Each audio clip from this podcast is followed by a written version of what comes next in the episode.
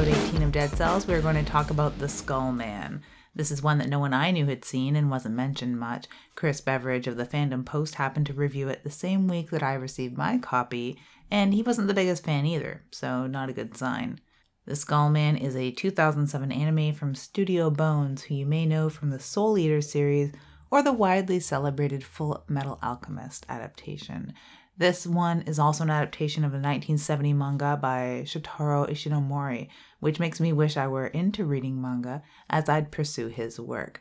According to Wikipedia, he was posthumously awarded a Guinness Book of World Records title for the most comics published by one author at over 128,000 pages. So before we get into the why and wherefore of this particular anime, yeah, it's been a long time, so I figure I'm gonna forego any real news. But the original Akira animator died, so that can't go without a mention, and there's a new Berserk coming with Guts looking ultra tough in the artwork.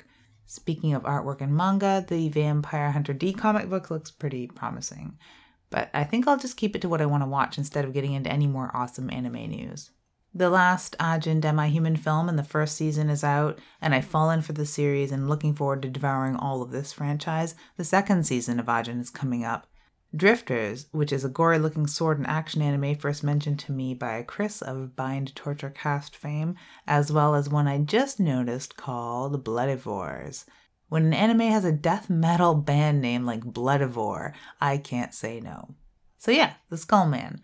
Shades of Spawn when we first see the Skullman in the opening sequence, and if the same tone had persisted throughout this series, I'd have been much happier.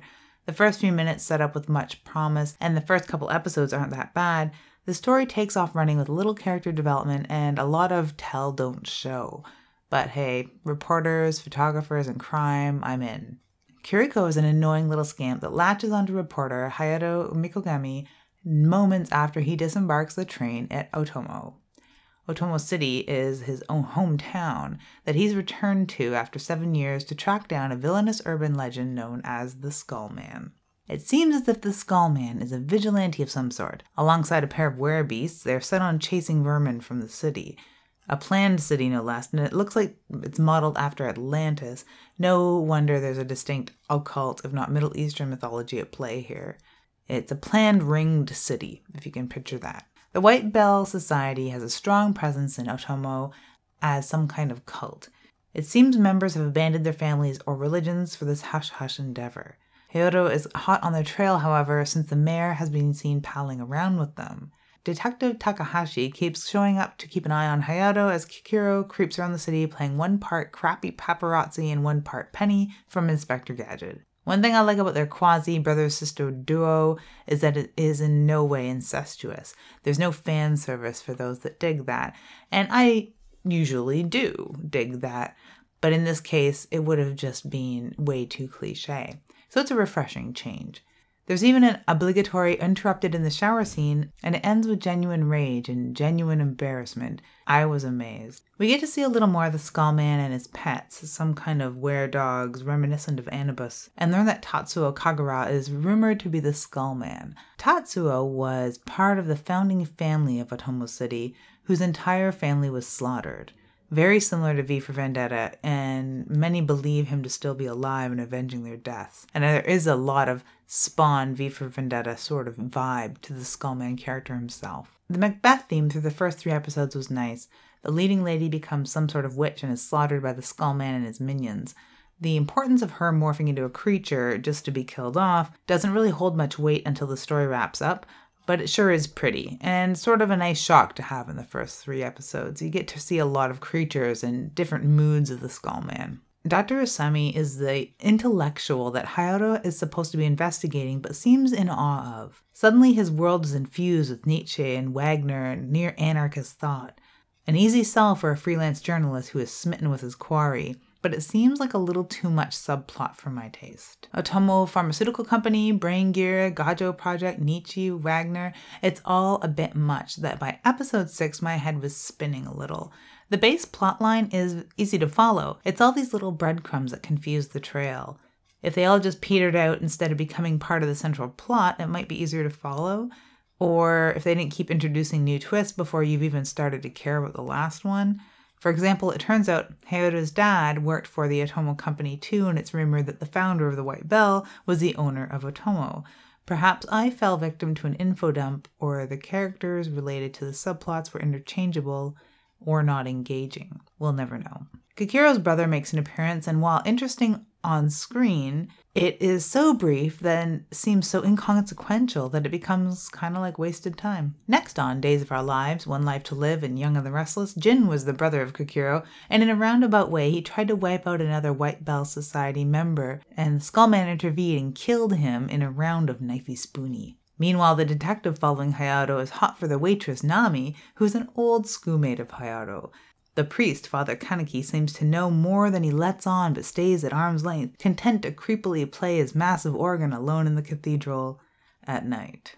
That sounds dirtier than it meant to be. Nami and Hayato hang out, which is likely going to anger the cop because that's what a good soap opera does love triangles. It seems Maya's having bad dreams, no doubt due to her conflict being involved with the White Bell and the Christian Children's Home. Cults, Christians, and never the twain shall meet. It really is a soap opera when you get down to the nuts and bolts. Many anime are, especially harem anime, but there has to be something about the characters that is enchanting or the subplots not so forced fed as they feel to be here. Some of the really interesting stuff comes later in the series when we learn that the ancient Kagura village lies under the Otomo City Reservoir. During an archaeological dig, a relic was unearthed which stopped the dig while the army confiscated the artifact. That's fascinating to me.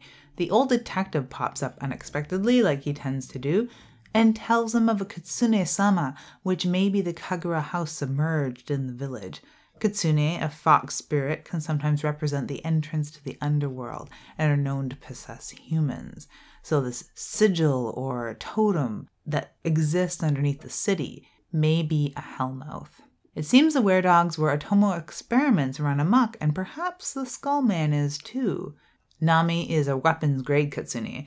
If you'd think that my love of kitsune and having one in a story that I wrote would have me instantly in love with her, but so far the cast of characters and storyline is so scattered and the monsters so brief that the payoff just isn't worth the wait. Mostly. We shall see in episode 10. It seems the government really wants to use Hayato as a foil, but half the cops see through this as the skull man won't let him take the fall.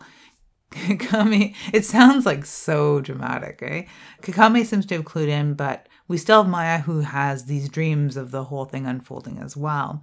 Cirque's cyborgs are called in to clean up the lost numbers. See, it's just way too much. The lost numbers are basically what the weredogs are. It's all experiments run amok. None of this really comes to fruition till the very end. And you have these cyborgs coming in to clean up these monsters. That would have been a really cool premise shoved way into the beginning. The Cirque cyborgs look pretty cool. They're kind of clown faced monsters, but the clash of them and the weredog is like two things combined with disastrous results, like ice cream and pizza, or like cucumbers and tuna, which doesn't taste good at all. Um, Tetsuro is the male weredog, and he's pretty cool. It's too bad that he had to die not before attempting to divulge something to Hayato, telling him that to destroy evil, you have to become the greater evil. Perfect power, perfect body, but it all falls apart without the perfect face, doesn't it? Which, in this case, is a skull. Very fitting. Well, fitting if you want to sit through this entire series. Unfortunately, it's not entirely worth it. The first few episodes and the last couple episodes just aren't enough to maintain interest through the entire thing. The intro music, a song called City of Light, is a real mix match, evoking either a big city melting pot or confused genres. It reminded me of Samurai Champloo for some reason, another show I don't like. The incidental music is serviceable though. Drums and horns and jazz with light rock for the outro. Just really typical of anime 10 to 15 years ago. It's not annoying by any means, but it doesn't stand out. The intro is instrumental for the most part, aside from half heard snippets overtaken by saxophone of all things. It could be the saxophone that turns me off. The animation style reminds me of Teenage Mutant Ninja Turtles or Full Metal Alchemist, of course, quite a bit, where the latter makes sense, with this coming from the same animation studio just a few years later. So, yeah, not my favorite show, but only because it was all over the place. It could do with a remake, and I'd be the first in line, though I can't help but feel let down by the sprawling cast and the storyline that seems watered down by various subplots. Coming up next, we have a six month hiatus followed by uncertainty and poor internet connections, or Vampire Hunter D and Ajin Demi-Human. Catch up on horror film with splatterpictures.net, Dead Air Podcast, where I live online with my co host, Wes Dead Air Knight. Check out my other most favorite podcast in the planet, Blind Torture Cast, where I also hang out once in a rare while. Chris runs his show the way a show ought to be run, and he also likes the same sort of anime I do for the most part, so certainly check BTK out. I'm Typical Lydia, and you can find me on Twitter, Instagram, Tumblr, YouTube, here on SoundCloud, Stitcher, iTunes, and wherever you hang out online.